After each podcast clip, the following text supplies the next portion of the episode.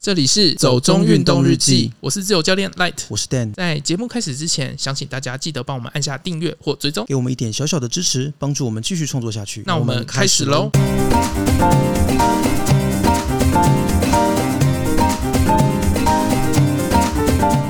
我想大家都还是蛮关注疫苗的问题啦。上个礼拜我们其实大概简单的讲了一下美国跟日本的部分。其实美国跟日本捐助台湾疫苗，我们是很感谢，但是好像没有那么意外啦。反正我们就是美日台友好嘛，就是 你要这么说也可以啦。 但后来冒出一个立陶宛，我乍听也是吓了一跳。嗯我，相信应该蛮多台湾人都有点惊讶吧。哪来蹦出来 的？哪来的 ID 啊？对，所以像我身边有些朋友啊，不知道该怎么说、欸，就开始在敲碗，或者是开始在发文，就说哦，等到解封，或者是等到疫情过去之后，一定要来去立陶宛旅游一下，这样可子。是你朋友就方便啊，在欧洲啊。不是在台湾的朋友，哦哦，对对对。在在欧洲朋友应该很多都去过了啦， 就我自己是蛮好奇的啦。作为这个频道的立场呢，我就还蛮想说，蛮想知道说，诶，立陶宛到底有什么户外活动或者是运动方面的东西是可以哦，玩的？反正我们就是来蹭流量的啦。对，就蹭流量仔的意思。 好啦，那所以今天就来聊聊立陶宛吧。那你对立陶宛有什么印象？就是美女、啤酒跟巧克等一力，下，美女 是哪来的？东欧盛产美女这件事情啊。哎我是有听过人家讲俄罗斯跟乌克兰啊啦，但是我没有特哎别听接过。下来 就是波罗的海三小国，哎，你不要叫人家小国好不好？没有礼貌，可是从地图上来看，的确而且人家在比波我们台湾大、欸。我知道，可是那是比较相对的问题。 嗯哼，好，纠正一下，对， 然后我我是真的没有听过。哦，可是好像是爱沙尼亚还是拉脱维亚很常出环球小姐，哦，真的、啊，嗯，因为我也没有在关注选美，所以真的我也没有不知道关。注，可是就是常常会有这些新闻条目。嗯， 呃，巧克力跟啤酒，我想最近大家可能突然就知道了啦。可是我觉得欧洲就是啤酒跟巧克力啊哎、， 你的刻板印象到底有啊多少？你知道我去过英国，人就是一整天就是在酒吧喝啤酒啊、对，那是英国人 啊，英国就是一你自个己不也更白印象？ 英国就是一个没有东西吃，然后只能喝啤酒的地方，很可怜的好吗？没有，我在英国念书的朋友都是都自称他们自己是北海鬼岛，好吗？好啦，我吃过一次英国的牛排，吓了我一大跳。嗯，吃什么都会吓一大跳吧， 一直在得罪英国人。到底是为什么啊？对啊，但是呃，以前我其实也不知道说台湾有进口立陶宛的巧克力跟啤酒啦，那最近突然就知道了。哎我都只知道比利时，因为比利时很有名啊，嗯比利时不管是啤酒跟巧克力都有名，可能之后有机会再来试看看可吧。是欧洲就是这些很有名啊，所以自然而然会想到，也是很正常的。你不要忘记我是住在一个生产葡萄酒的地方，好吗？好啦，你们就是很贵，什么东西很贵？就是各种东西都很贵 啊，哦，这是不否认啦。法国的物价现在是还 就蛮是高的，精品啊、 餐啊，什么都是贵的啊。其实也还好，因为我觉得可能住久了价值观就坏掉吧。哦， 好，这不在讨论 范对对围，对是别的事情。那就这三件事情吗？没有别的了吗？可能就是前一阵子吧，嗯世纪帝国》二十周年，你有听过《世纪帝国》这游戏吗？有有有有，我没有无知到这个程度，好吗？ 就是《世纪帝国二》啊，二十周年的时候，他们有推出一个新的决定版的重置，嗯，里面就加入了立陶宛人，他们加入了四个国家，其中一个就是立陶宛人。哦，也是蛮合理的。毕竟我觉得应该很少人知道立陶宛曾经在历史上是一个强国吧？就是以前查波兰的时候，知道有波兰立陶宛联邦，嗯，那你还算知道一点事情呢。因为世纪帝国里面很早就有波兰。 哦， 对啊，因为其实我觉得大家就很容易，你知道，就以前一直讲波罗的海三小国、三小国、三小国、三小国，嗯，然后你就觉得哦，他们好像真的蛮小的。可是其实历史上立陶宛真的是超强的，他们可以打蒙古人，然后可以打鄂图曼人，然后可以打俄罗斯人，然后还可以打教会的条顿骑士团。有啊，我有看那个加入的条目，就有写一些他们的故事背景。对啊，其实真的超厉害的。他们从大概十二世纪出现之后，一直到十五、十六世纪几百年间，大部分的战争都是赢的。他们自己的本土几百年间没有被人家占领过，算是还蛮厉害的一个国家。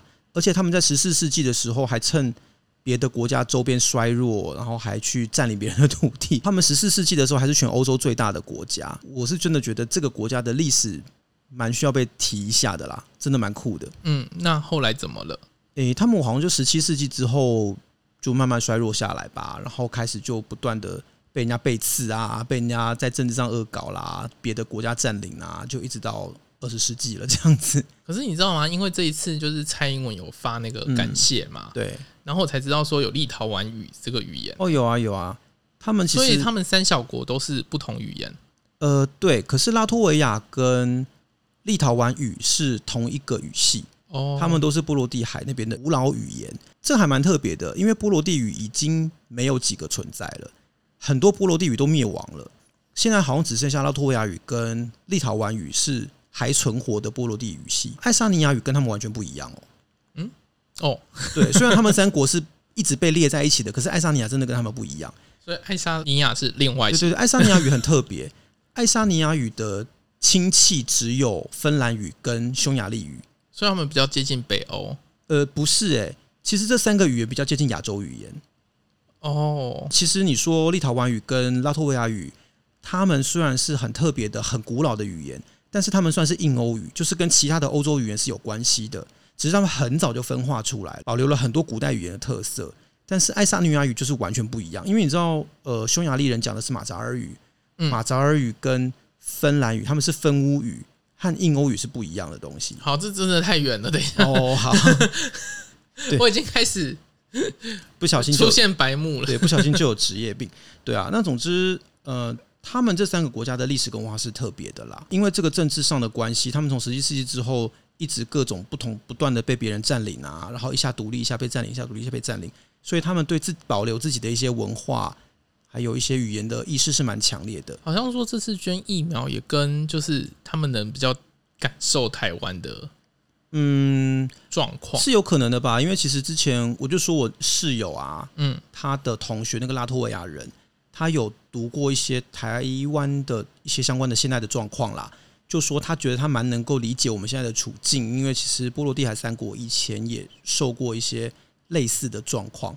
嗯，当初他们为了要脱离苏联，所以他们还搞了一个很盛大的一个和平示威，叫做波罗的海之路或者自由之恋，就那是是什么？就是三个国家的人民，他们在波罗的海的海边，然后手牵手拉起一条很长的人龙，这样就是子。牵手护台湾。其实牵手护台湾的原型就是这个啊，哦，就是学他们的，嗯就是学他们的。他们在对抗苏联，或者说他们在对抗世界强权这件事情上面，他们也算是蛮有经验的啦。 哦，好，对啊，所以我觉得立陶宛这个国家，或者说波罗的海三国，是真的蛮特别、蛮有趣的啦。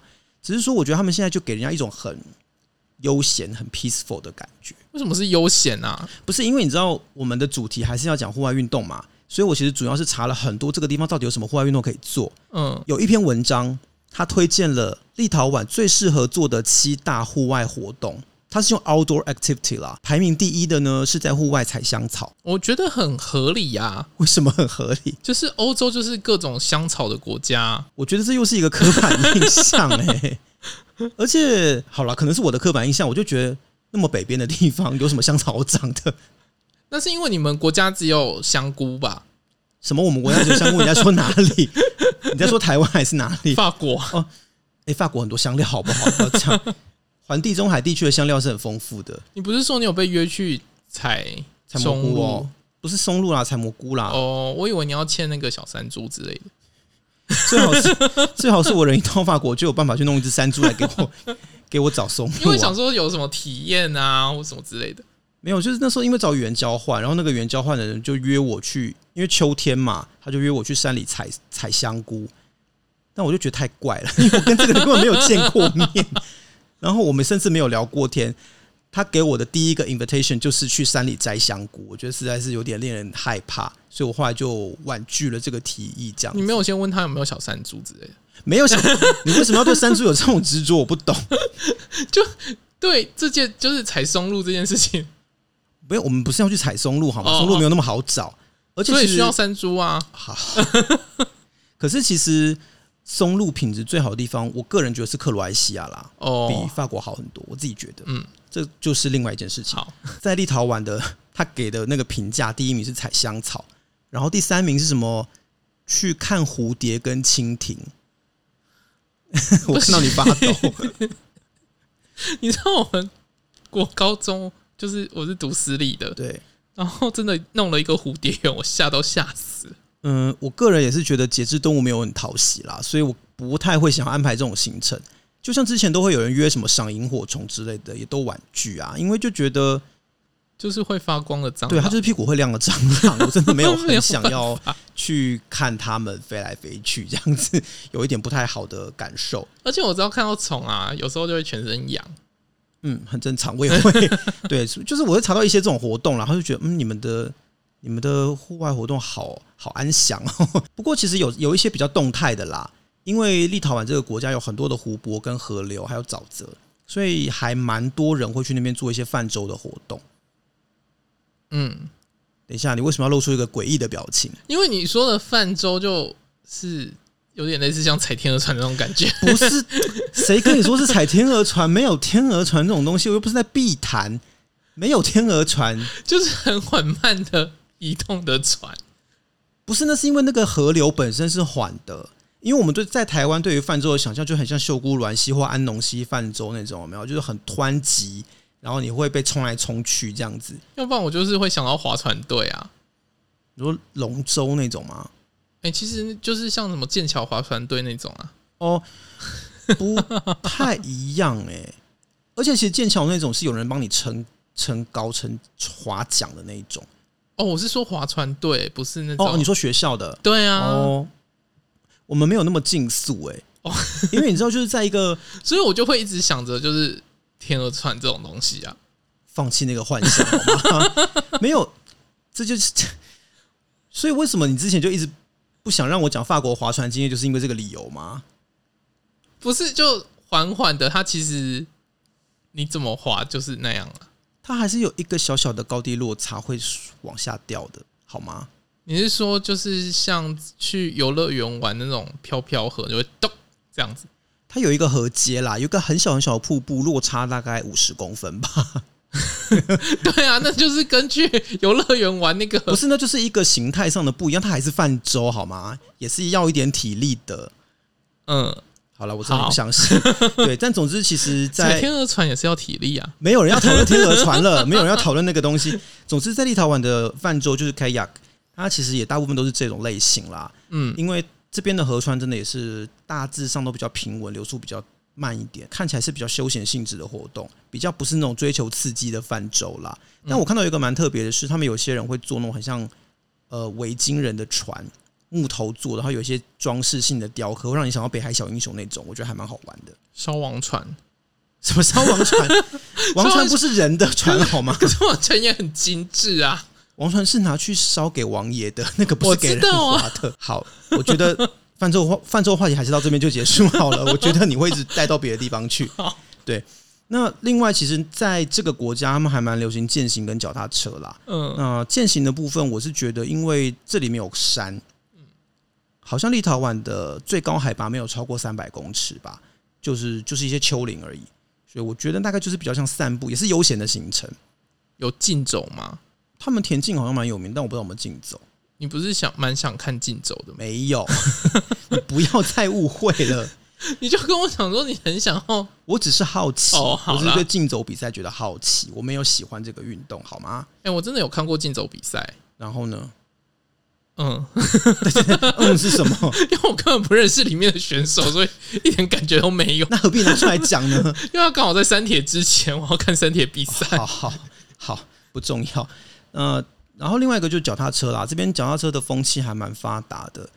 不过我觉得大部分路线也，他们有很多铺好的脚踏车道，嗯然后他们首都的市长也还蛮鼓励大家骑脚踏车通勤的。不过我自己是觉得那边有一个点是我个人会蛮想去体验的，他们海滨有一个世界文化遗产，应该说世界遗产啦，嗯一条沙洲，你说教科文组织的那个，对对对对，就是联合国列为世界遗产的，它是一条细细长长的沙洲，就独立在波罗的海上。嗯，一边是波罗的海，另外一边就是一个很大的西湖。这条沙洲大概有一百多公里长，但是它不是完全属于立陶宛，它有一半是立陶宛，一半是俄国。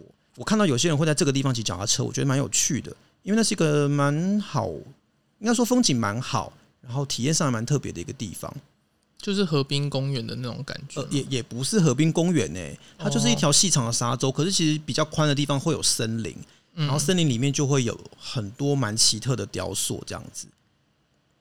就之前我给你看过照片嘛，嗯，对，对，那些照片有一些什么吐舌头的啦，有些做怪表情的，其实还蛮有趣的。嗯，而且它好像都是根据波罗的海这个地区原本的传说跟神话为灵感来做的啦。那去的方法是，你可以从波罗的海边的一个大城，叫做克莱佩达，这个地方你可以搭渡轮。等一下，那就是奇情啊，其实我没有办法反驳， 我没有办法反驳这个形容哎、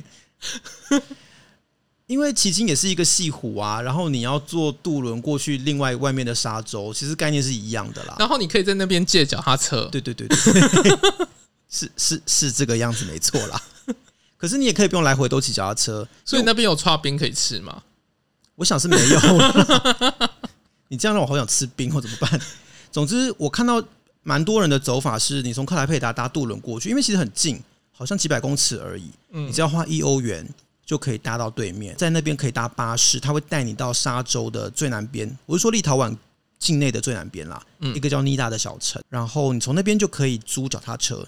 租脚踏车的话，我查了两年前的价格是一小时三欧元，如果你要住一天的话是十欧元，可以骑回原本的那个渡船头，然后再搭渡轮回来这样子。哦，我觉得好像还蛮有趣的，这条长五十公里，说远不远啦。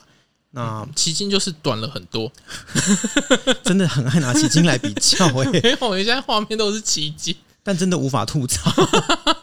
对，那我觉得这个是可能脚踏车部分我自己会比较想去体验的地方，因为真的是一个特别的景观啦。我自己觉得啦，如果是要我来选的话，整个国家让在我看到的状况里面，让我印象比较深刻的户外活动大概是潜水，嗯，因为这个还蛮超乎我想象的。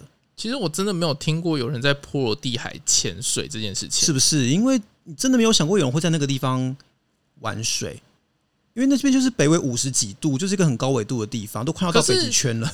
纬度高的地方潜水我是知道，嗯，因为就是有那种芬兰啊，还是反正就是冰河地区，然后他们下去就是为了看很多地形，他们不是看生物，是啦。那总之，我以前从来没有想过这件事情，也没有听过有人会去立陶宛潜水。后来我查了一下，才发现其实潜水在立陶宛还算蛮盛行的、欸，而且跟周边国家相较起来，像瑞典啊、像芬兰、像俄罗斯跟波兰，他们都是不太会去潜水的国家，但是立陶宛还蛮在推潜水，这点让我觉得很特别。就是 p a d y 上面是蛮多，就是立陶宛的湖上面，诶、佩蒂真正签约的潜店没有很多，但是其实那边的潜点是很不少的。对啊，因为 p a d y 的那个 App 上面是可以看到潜点嗯啊，，不是哦，看因为我潜没有点，我没有装那个 app，所以我不知道。但是比较特别是，刚刚讲过这边很多湖嘛，嗯整个立陶宛有超过三千个湖泊。波罗的海并不是一个海象非常好的海域，它的风浪算大，然后流也蛮强的，而且海水算蛮浑浊的，海下能见度并没有很好，所以很多的潜水活动其实都是在湖里面进行的。对啊，我就是看潜点的标示都在都在湖湖，边，对不对？嗯其实像立陶宛啊，东北部地区有很多的湖泊，应该都是那种冰气湖啦，就是冰河地形留下来的。有一个很深很深的湖泊，叫做呃 Torognas Lake，它有六十二点五米深，是整个立陶宛最深的湖泊。有一些技术比较好的，会想要给自己做训练的人，会来这边潜深度啦。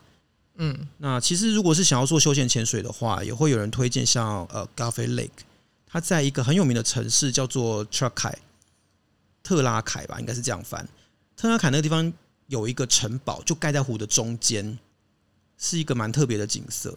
对啊，所以外面就是护城河的概念，诶、对，但是它是一个天然的湖泊，让它的护城河，然后你要走两座桥才能够进城堡，这样这子就很就是欧洲童话系啊，对啊。可是这就天然的，嗯。那这个城堡以前在中世纪的时候是一个很重要的防御要塞，当然就是为了防御嘛，所以你要选在一个不容易被攻打的地方。嗯，那现在那个湖也是可以下去潜，还蛮多人会想要去体验，因为这个湖算比较简单。看到他们的首都维尔纽斯附近有一些湖是可以做冬季潜水，就是把那个冰层凿破潜下去这样子。那你自己最想要去哪一个地方潜？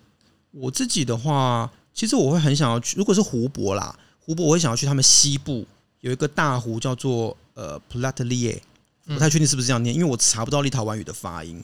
对啊，这个湖可以试着用 Google 发音试试看。 哦，但它发不出立陶宛语耶。哦，是哦，哎、嗯，我有试过，你想过的我都想过了。 我今天才知道说立陶宛语 Google 是没有办法发音的。哎，呃，就是我想要去找这些地名的正确发音，但是我发现 Google 那个 translator 它不能发音。第一次知道，对长知识了。 对我也第一次知道这件事情。刚刚讲这个呃普莱特利叶这个湖啊，它其实有一个特点是，你在水下还可以看到一些自然景观以外的东西。什么叫自然景观以外的东 西？根据我所看到的立陶宛，我觉得他们是一个很喜欢摆公共艺术跟装置艺术的民族，所以他们也在海底下摆装置艺术吗，那不是海，那是一个湖。哦，湖底下他们把一个以前的艺术家被破坏的雕塑放进了湖里面，让大家可以去潜水的时候看那个湖，看那个雕塑。所以就跟海马油桶是一样的概念吗？诶、我觉得艺术性应该比较高吧。 而且其实以前啊，在这个湖里面还有人开过一个水下摄影画廊，嗯，也不能说真正的画廊啦，它但是它的名字就是一个 gallery，会放二三十幅的大尺寸照片在水里面。好像说灵感是一开始有一对夫妻，他们把自己的婚纱照放在那个湖底，让大家都可以看到。哈， 我我不知道那个动机是什么，但是是那个自恋吧。呃，我我我我没有办法评断，但总之我看到这个 gallery 的创办人是这么说的，他说他是受到这个的启发，他就觉得说，艺术品在水下看跟在陆地上看，其实可能会带给你不一样的感觉，所以就弄了二十几件立陶宛当地艺术家的作品，然后把它们做成大尺寸，弄在那种会漂浮的木材呃板子上面，把它们固定在水底下，让大家可以潜水下去看作品。那你下次要不要把蒙娜丽莎贴在游泳池底下，然后潜下去看？蒙娜丽莎，我去我在法国看就好了，我为什么要到水里看？他就说到水里有不同的感受啊。好了，等我真的有在水里面看过艺术品，我再来告诉你感受有没有不一样。好了， 对啊，这是湖潜的部分啦。那但是其实我自己还是会最想做的是去波罗的海潜水，因为嗯刚刚讲说波罗的海的海象其实并没有很好，所以我看一个专门在介绍立陶宛的旅游的一个，应该算布洛克吧，他应该是立陶宛人，他写了九十几篇，全部都是立陶宛的景点，他就有特别提到。他说：“一般人想到要去立陶宛潜水的第一个想法就是你疯了吗？波罗的海根本就不是一个适合潜水的地方。”我是真的没什么听过啦。他就说这里又暗又冷，哦，水下的洋流又强劲。说真的，它不是一个太适合初学者潜水的地方。哎、这样子真的是很累哦。如果你真的想去潜的话，会非常的辛苦。对，可是你知道为什么吸引我吗？因为波罗的海这个地方，它其实有很多沉船可以看。嗯，你感觉没有什么兴趣？不是我有兴趣，但是我觉得你应该要先体验过其他比较好下去的沉船，哦再来，因为其实沉船都蛮深的啦。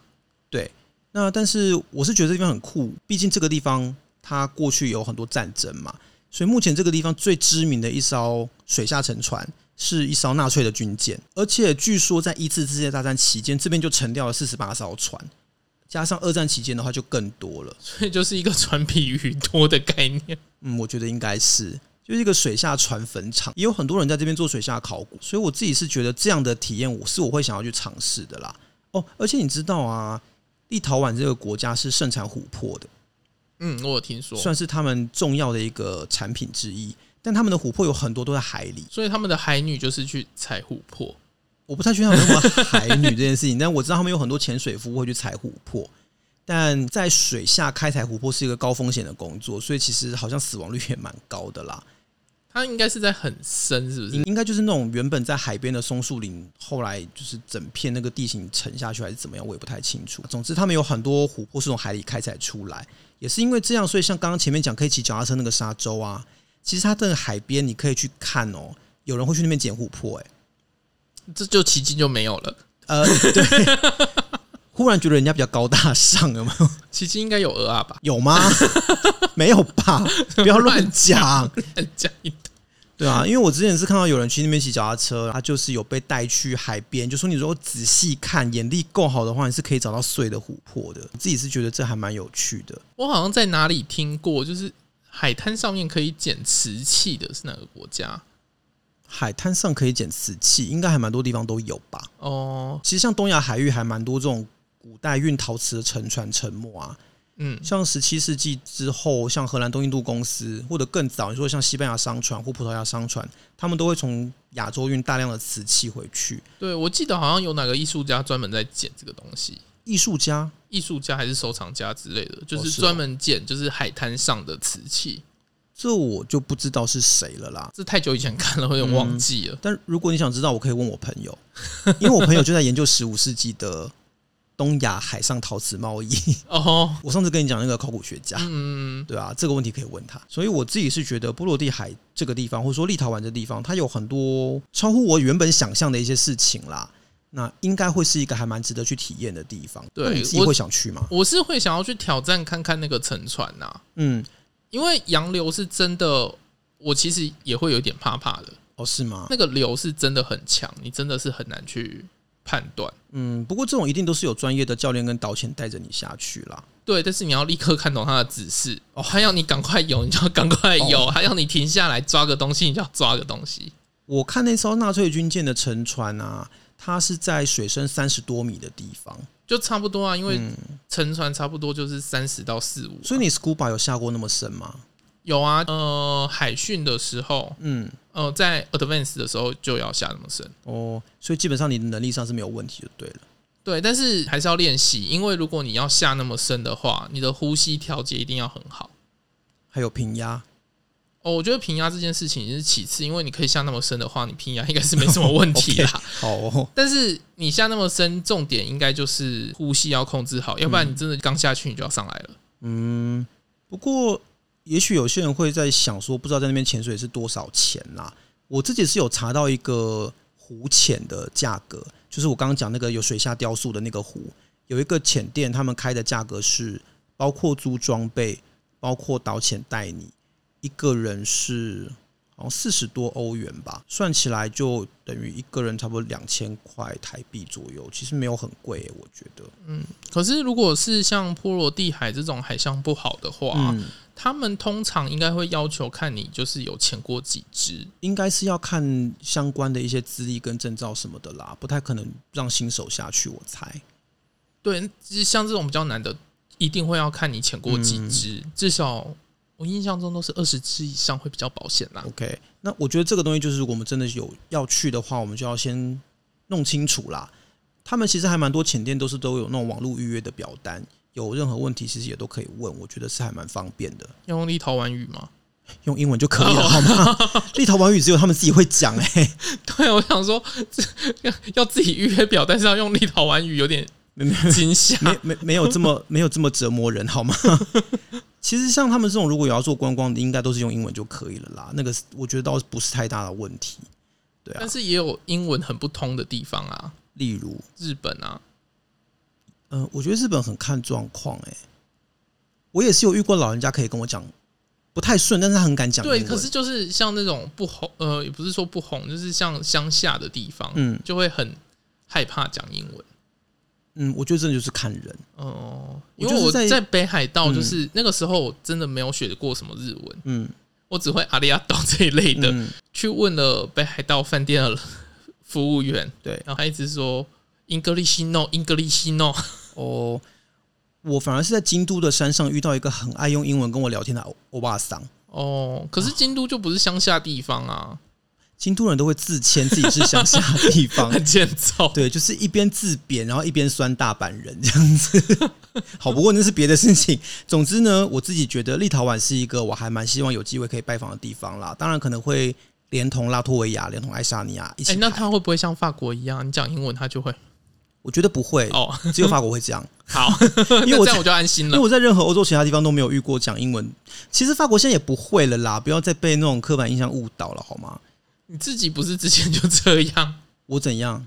就是你说讲英文翻白眼很正常，呃，不是，那是因为其实很多法国人他们英文不好，嗯，然后他们不太好意思讲英文，并不是说他很排斥英文或什么的。可是其实这些年来，因为观光业太发达了，所以至少像巴黎，我觉得巴黎的服务业的英文都是很 OK 的，绝对可以沟通，没有问题，也不会有人排斥跟你讲英文，他们还是要赚你的钱啊。嗯，好啦，我觉得这样讲可能也不太对，啊还是有人不想赚你的钱， 但是，但是我觉得英文沟通是绝对没有问题的啦。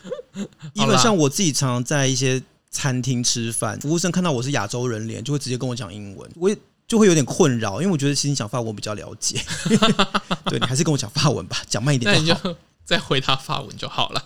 对，可是他有时候就会反应不过来，你知道吗？就他就一直讲英文，然后一直讲法文，然后他讲了大概十句，就说：“哎、我为什么要跟你讲英文啊？” 这样子。对，他说：“你会讲法文。”这样。